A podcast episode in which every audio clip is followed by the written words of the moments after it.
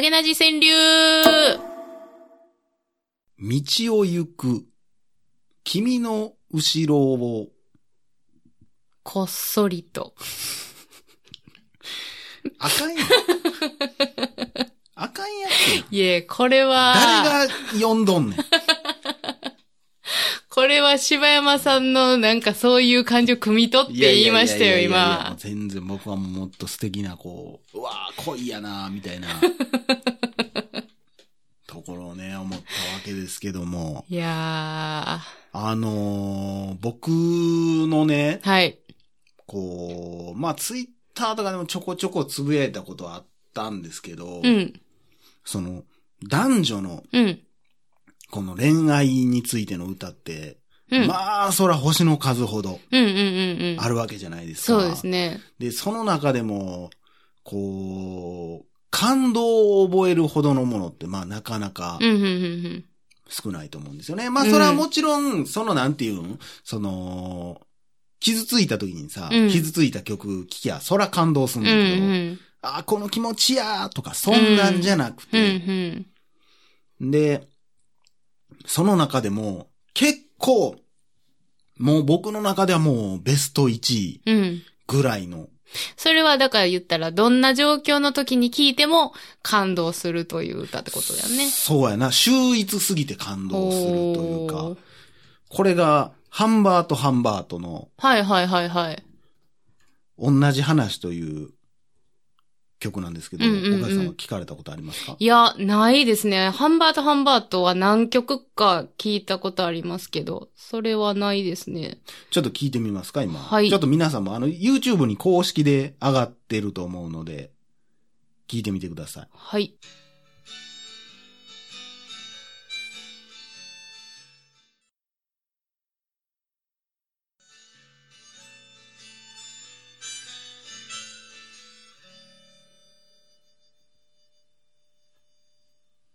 ということで、は今あ。聞い。ていただいたんですけども、皆さんもまあまあ今 YouTube であの、ハンバートチャンネルというご本人たちのね、公はい式のチャンネルで曲が公開されているのうで、ん。まあぜひ一回、まあ、えー、見て、聞いていただきたいなと思うんですけども、はい。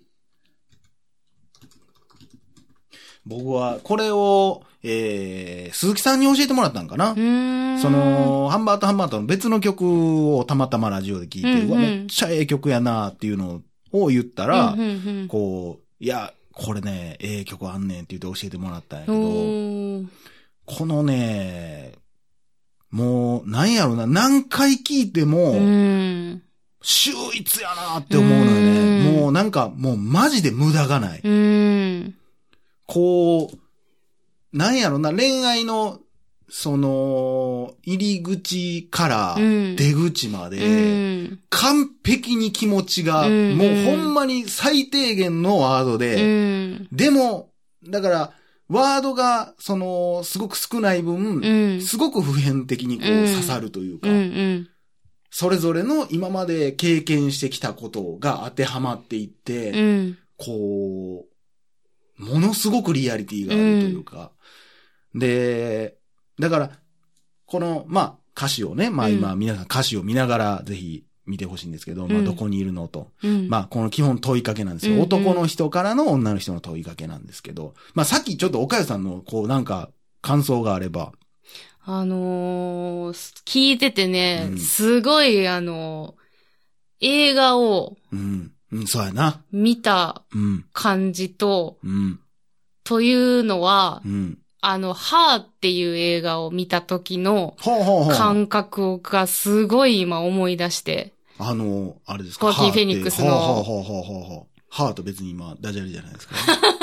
はあ、はあはあはあなるほど、なるほなんか、あれもすごいね、あれ見たことあります？ど。もちろん僕、僕何回か見てますよあ何回か僕結構好きですからね、はなんかこう、まあ私もすごい好きやったんですけど、あのすごい微妙あ。なうん。感情の変化と移り変わり。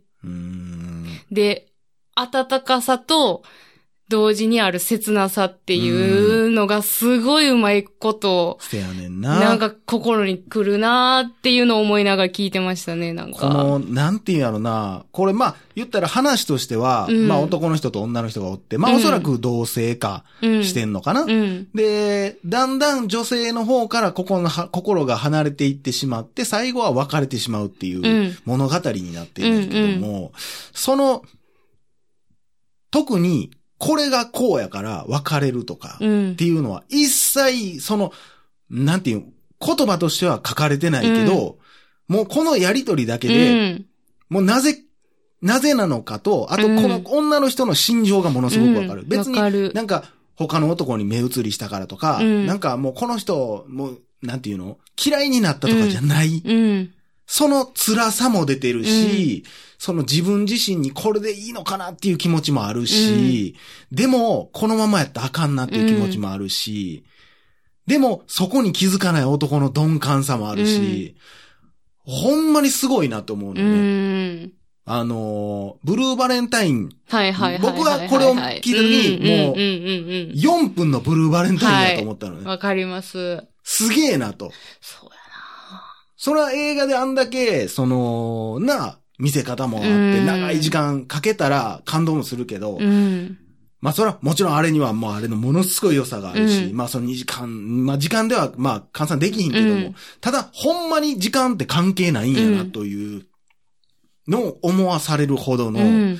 秀逸な歌詞。そうやなで、その、最初は明るく、なんか楽しいメロディーに聞こえてたのに、うんうん最後はすごくセンチなうん。メロディーに聞こえる。ん全く同じ入り方やのうに、ん。なんかな、こう。なんかほんで途中になんかこう、歌詞がなくなるとこあるでしょ。そうもう、ぐーってくるよなってなっでも、また同じ話を、うんその、まあ、これだから問いささっきの歌詞皆さん見てくださいね。こう、どこに、基本的には男の人がどこにおんのって、うん女の人に問いかける、うん彼女に問いかける。な窓のそばにいるよって言って、うん。何してんのって別に何もしてないよって言って。で、こっちおいでよって言って、男の人が呼んで、ほな今行くから待ってって。で、話しようよって男の人が言って、いいよって。うんほんならまずは君から話してねっていうのを、なんかこう、微笑ましい声、光景ですよね。うん。で、次、また、時間、なんかもうだから、時間経ってんなっていうのはまだわかんのよね、この曲でね。うんそうやな。で、また今度は男の人が同じようにどこにいるのって言ったら君のそばにいるよって。うん。男の人は、もちろんこう、やっぱり好きなんやろうな、うんそもそも。で、女の人もそばにおるよって、うん何見てんのって男の人が聞いたら、君のことを見てるよっていう。で、どこへ行くのって聞いたら、どこも行かないよって。うんで、女の人が最後ずっとそばにいるよっていうのを言うのよね。うん。まあ、もちろんこの状態のカップル、うん。男性女性いっぱいいるうんと思います。うん。ほんまにただただ、その人の顔を見てるだけであっという間に時間が経ってしまうような。うん。で、同時にこの時点でも、ちょっと男の人の方が甘える側。うん。うん。まあ、男の人の、まあ、この場合は、というか、うんまあ、一般的にもかもしれんけども、なんか、ちょっとなんていうの？私のこと好きみたいなうん部分が、ちょっと子供っぽい部分がある。うん。甘えたさんみたいな感じはちょっと見えるね。あえてどっか行っちゃうんじゃないのって聞いて、どこも行かないよって。うん。で、そこの甘えてきたのに対しても、ずっとそばにおるよって言ってあげるっていう、こう、ちょっとリードしてくれてる。うん。で、それから僕も君を見つめて、いつもと同じ話が始まった、みたいなう。ん。で、次また年月か日にちが経って、で、今度またどこにいるのって聞いたら今度は隣の部屋にいるよと。で、隣の部屋っていう時点でもうなんか壁があんねんなってのはわかるやん。うん。今までは多分言ってもさっきまでは窓のそばにおるっていうことで、うんう自分たちの空間の中におったわけやけども、何かしらの一個隔たりがうん。あると。うん。で、そっから何してんの？って聞いたら手紙を書いてるのと。もうこの時点でもうちょっと、もうこの、このセリフだけで、うん。なんかあるやんってうんわかるのよね。意味深や隣の部屋にいてし、その、まず、手紙を書くっていうう、ん。個人プレイみたいなところを出してきてるのが、すごくなんか、何かあるなっていう感じするね。でも言い回しがすごく優しい。そうやねん。手紙書いてんねんでって、うんまだちょっと甘えてきてるのに対しても、うん。ちょっとでもさ、なんていう、冷めてるわけじゃないねんけど、こう、この、さっきのどこへも行かないよのテンションじゃないのよね、うんこの手紙を書いてるのよっていうのは、ちょっと、同じように言ってくれてんねんけど人は、ちょっと冷静やねんな、もう。うんそう。役として言ってあげてるみたいな感じ。うんうんたったこれだけやで。うんこの2行。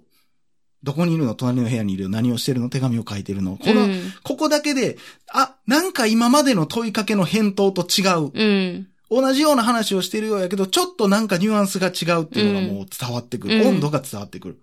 で、そばにおいでよと。で、もう次のセリフでは、でももう行かなくちゃ。うん。で、そこで男の人は言う話をしようと。うん。でももう、そこで女の人はいつもやったら返答してたけどうんも黙ってしまう。うん。もう決まってんねやろうなっていう。